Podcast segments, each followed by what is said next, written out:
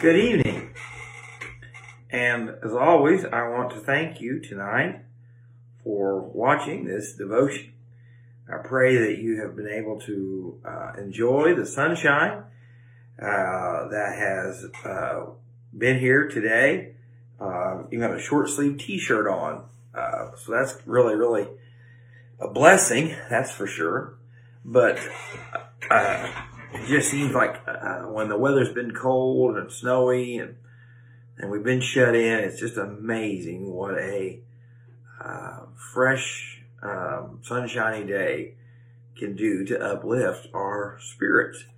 Uh, as always, I want you to know that if you have any prayer requests, uh, please send them in the comments below. Or if they're private in nature, then send them uh, through a message a private message, a text message, however I can uh, help in praying for you, uh, your family, or situations that are going on. Tonight I want us to continue on through the book of Philippians, and we've been looking about knowing who we are in God, uh, that people matter, uh, the, the important aspect of having people in our life that love God. Uh, last night we looked at at um, about how um, we need people to be there with us in the valleys or in the blessings. That uh, it's important uh, to have those people in our lives. Tonight, the Apostle Paul um, begins to really talk about what he wants for them and how he is praying for them specifically. And he starts in verse 9 and says, And this I pray so he's telling them, this is my desire for you. This is what I want to pray for you about. And so if that's what Paul wanted for them, I can promise you that's what Paul wants for us. And so he says, and this I pray that your love may abound still more. Paul says, even though you love each other now and you have been special to me now, I want that love to continue and to increase. And so tonight I really want you to know that, that you and I never come to a place where we love God enough or love other people enough. There is always opportunity, excuse me, to love God more, with more of our heart, with more, more of our soul, with more of our strength. And then other people as well. There are more ways that we could be forgiving. There are more ways that we could be long suffering. Um, there's more ways that we could extend grace and mercy to other people. And so he says that I want that love that you have to grow, to continue to flourish. I think a lot of times we uh, can be a believer long enough that we say, well, I've grown enough. Uh, I've forgiven enough. I, I've prayed enough. And really God is saying, no, you need to continue to grow to continue to love, to continue to forgive, to uh, continue to be letting God use you for his glory. And so he says that, but then he goes on and says, and more in knowledge. You see, God doesn't just want us to grow in love. He wants us to grow in love and in truth. You see, we're living in a day and age now where the world has hijacked what it means to love people. And they will tell you that if you tell someone the truth or tell something that they don't want to hear, then you don't love them.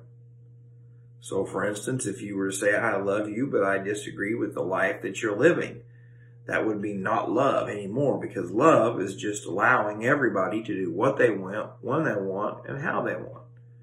But yeah, that's not what Paul says. He says, grow in your love and in your knowledge. Knowledge for the things of God. I know people who are some of the most kind hearted, tender people, but don't know the Word of God. They won't study it. They don't pray over it. They don't seek God's face.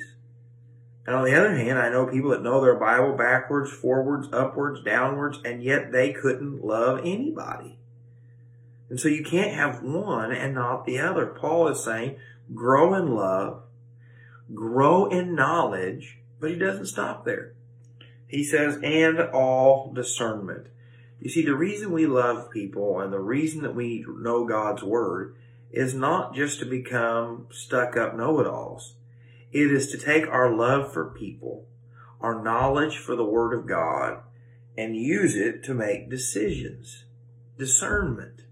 Discernment literally means here, uh, and this approval is the things that are real. To make sure metal is real, not false, not fake. And so tonight, I want you to know this, that God loves you and wants you to love Him. He wants you to take that love and extend it to other people.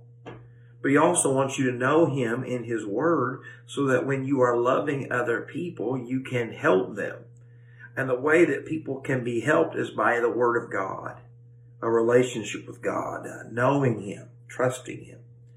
And so it is that we take the love of God and the word of God and then we give godly advice. We make godly decisions in our life based on the Word of God.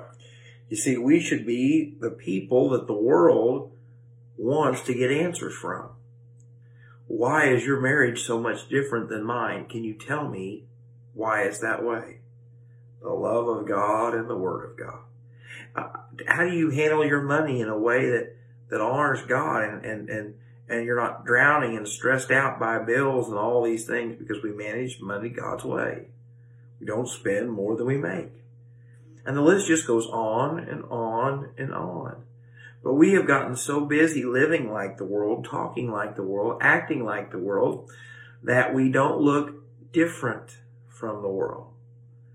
But different gives you opportunities to share, opportunities to love, opportunities to use discernment. He says that. Because look what it says in verse 10 that you may approve the things that are excellent, that you may be sincere and without offense until the day of Christ.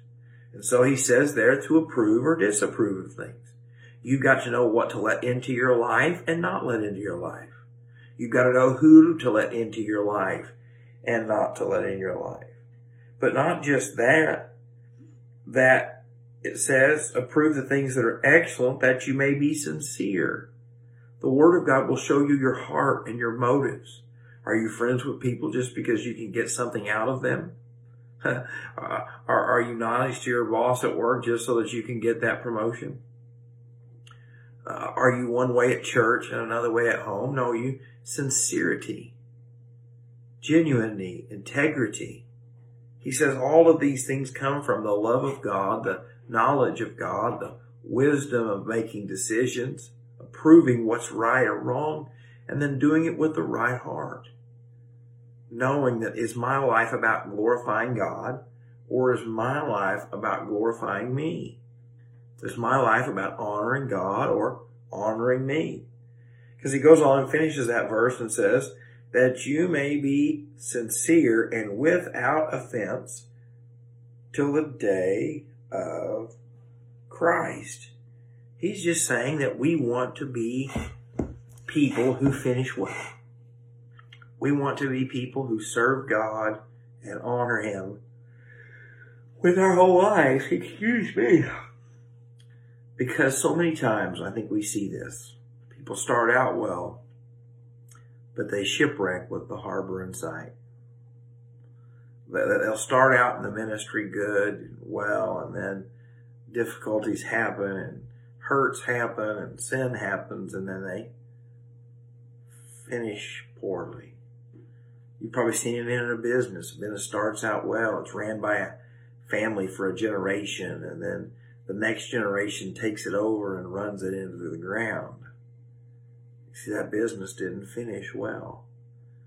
And what Paul says is one of these days when we all stand before Jesus and we have to give account, he says, I want you to be there without offense by not ignoring the things of God, by trusting Him, following Him, obeying Him.